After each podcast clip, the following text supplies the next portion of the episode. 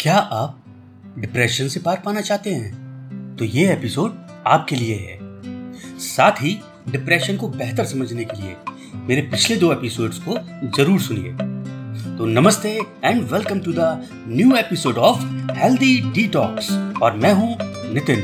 और आज बात होगी कि डिप्रेशन से पार कैसे पाए। उससे पहले चैनल ज़रूर सब्सक्राइब कीजिए, क्योंकि यहाँ आपको फ्यूचर में बहुत सारी ऐसी जानकारियाँ मिलने वाली हैं, जो आपके लिए स्वास्थ्यवर्धक हो सकती हैं।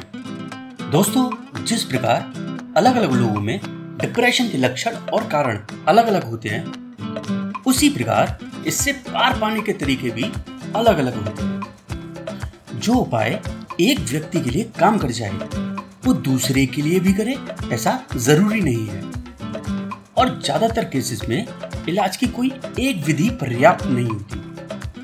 यदि आपको खुद में या आपके किसी शुभ चिंतक में डिप्रेशन के लक्षण नज़र आते हैं तो ट्रीटमेंट ऑप्शंस को एक्सप्लोर करने में कुछ वक्त लगाइए। अधिकतर मामलों में सबसे बढ़िया अप्रोच इन उपायों का कॉम्बिनेशन होती है। Social support lifestyle changes emotional skills building and professional helps और इसके साथ बिना डरे और घबराए बेहिचक मदद मांगिए। यदि आपको लगता है कि आप डिप्रेशन में जा रहे हैं या ऑलरेडी डिप्रेस्ड हैं तो इस बात को छुपाइए नहीं और ना ही इसको लेकर हीन महसूस कीजिए। क्योंकि डिप्रेशन एक बहुत ही कॉमन इलनेस है और इसका उपचार पूर्णतः संभव है। इसे छुपाना, इसे बढ़ावा देने जैसा है। अपने घर परिवार में इसको डिस्कस कीजिए। अपने अभिन्न मित्रों से भी सलाह मशवरा कीजिए।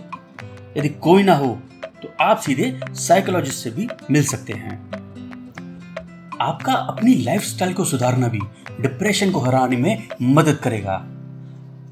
और साथ ही आप अपने रिश्तों में सुधार लाकर रोज व्यायाम करके, सेहत से भरपूर भोजन करके रिलैक्सेशन टेक्निक्स प्रयोग करके और साथ ही नकारात्मक सोच बदलकर अपनी मानसिक स्थिति सुधार सकते हैं।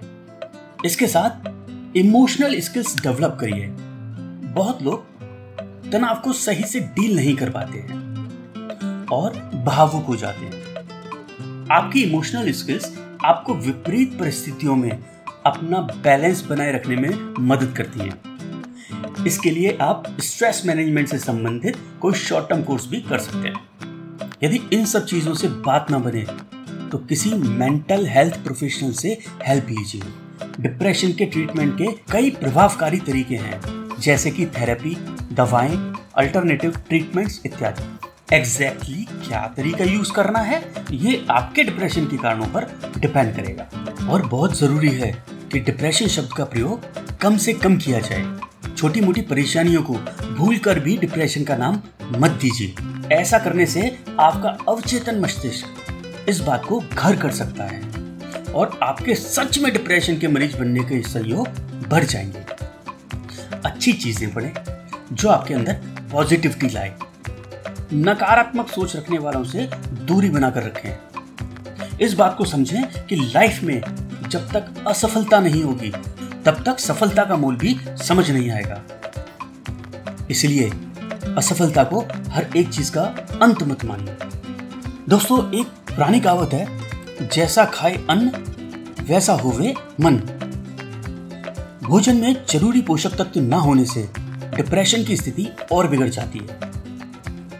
सही आहार डिप्रेशन को ठीक करने में बहुत सहायक है। 70 टू 90 परसेंट मनोविकारों में लाभ मिलता है।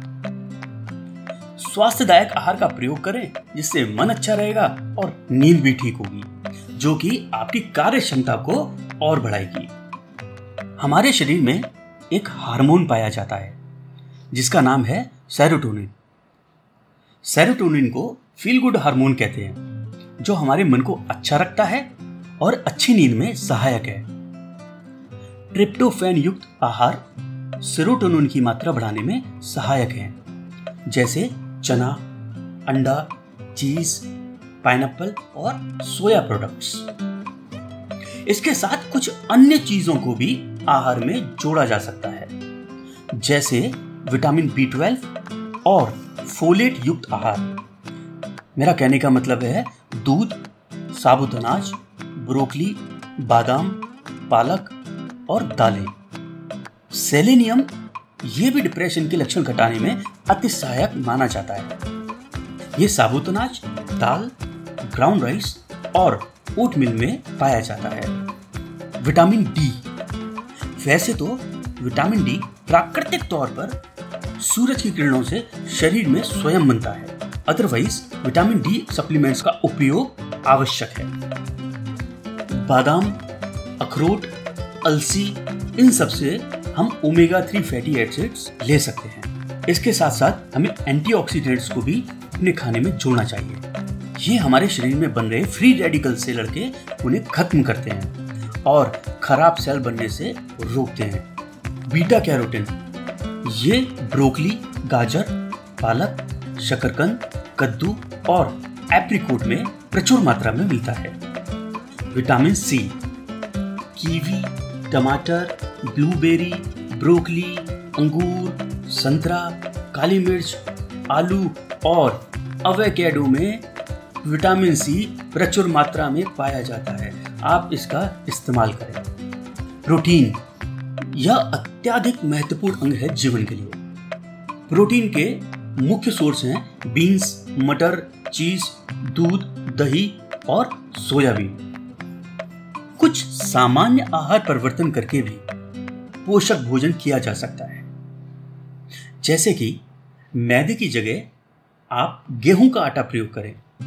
यह अधिक हल्का होता है। चीनी की जगह शहद या गुड़ का प्रयोग करें। नट्स, बीन्स और फल एक साथ आहार में लें। ओटमील को नाश्ते में शामिल करें। आर्टिफिशियल फ्लेवर की जगह दालचीनी और नेचुरल वनीला का प्रयोग करना अच्छा होता है। लो फैट क्रीम चीज़ का प्रयोग उत्तम होगा। और भी बहुत कुछ है, किंतु प्रयास करें, ताज़ा और शुद्ध भोजन करें और सही समय पर भोजन अवश्य कर लें।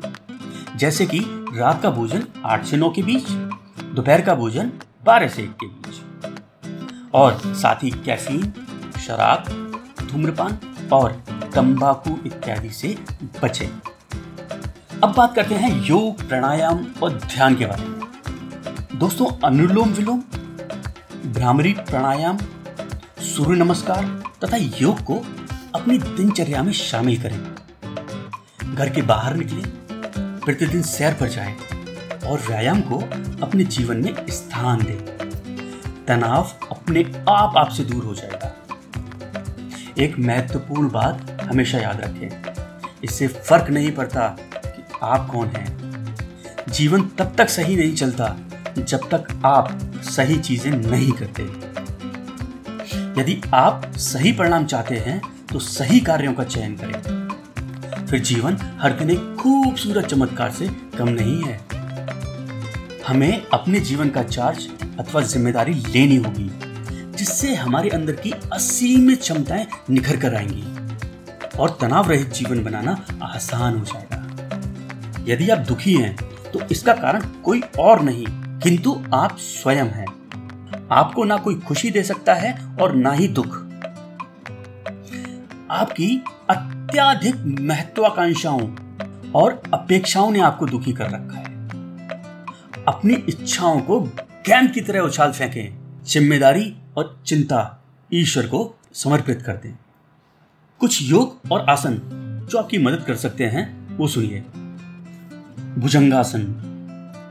धनुरासन अर्ध मत्स्येंद्रासन नौकासन, त्रिकोणासन, अधोमुख श्वान आसन कुछ प्राणायाम जैसे नाड़ी शोधन भस्त्रिका कपाल भांति और भ्रामरी प्राणायाम। लेकिन किसी योग गुरु या मनोचिकित्सक के मार्गदर्शन में ही इसका पालन करें। टीवी पर देखकर या गलत अभ्यास करने से लाभ की जगह नुकसान भी हो सकता है। और साथ ही साथ ध्यान अवश्य करें। यह अति प्रभावशाली और बहुत लाभदायक है। मैं स्वयं करता हूँ। ध्यान करने से मरीजों को काफ़ी लाभ होगा। स्वस्थ रहना हमारी प्रथम मुख्य ज़िम्मेदारी है, क्योंकि सब कुछ तभी होगा जब हम स्वस्थ होंगे। तो स्वस्थ और प्रसन्न रहने की ज़िम्मेदारी लें। ताकि दूसरों में भी खुशियाँ बांट सके। तो यदि आप किसी ऐसे व्यक्ति को जानते हैं जो डिप्रेशन में है और शायद इसकी वजह से कोई गलत कदम उठाने जा रहा हो या उसके बारे में सोच रहा हो तो तुरंत उसकी मदद के लिए आगे आए। उसके रिलेटिव्स को आगाह करें, क्योंकि तो थोड़ी सी सहानुभूति भी किसी की जान बचा सकती है और किसी भी कारणवश उसे अकेला ना छोड़े। और हर संभव मदद करने का प्रयास करें। और अगर आपके पास कोई अपना नहीं है तो कमेंट बॉक्स में अपना नंबर छोड़ दें। मैं कोशिश करूँगा आपका अपना बनकर आपकी हेल्प करने की। तो दोस्तों, इस एपिसोड में इतना ही। अपने सुझाव कमेंट ज़रूर कीजिए। तो stay safe live healthy and be happy और जुड़े रहिए मेरे यानी एनजी के साथ हेल्दी डिटॉक्स पर। Bye bye and take care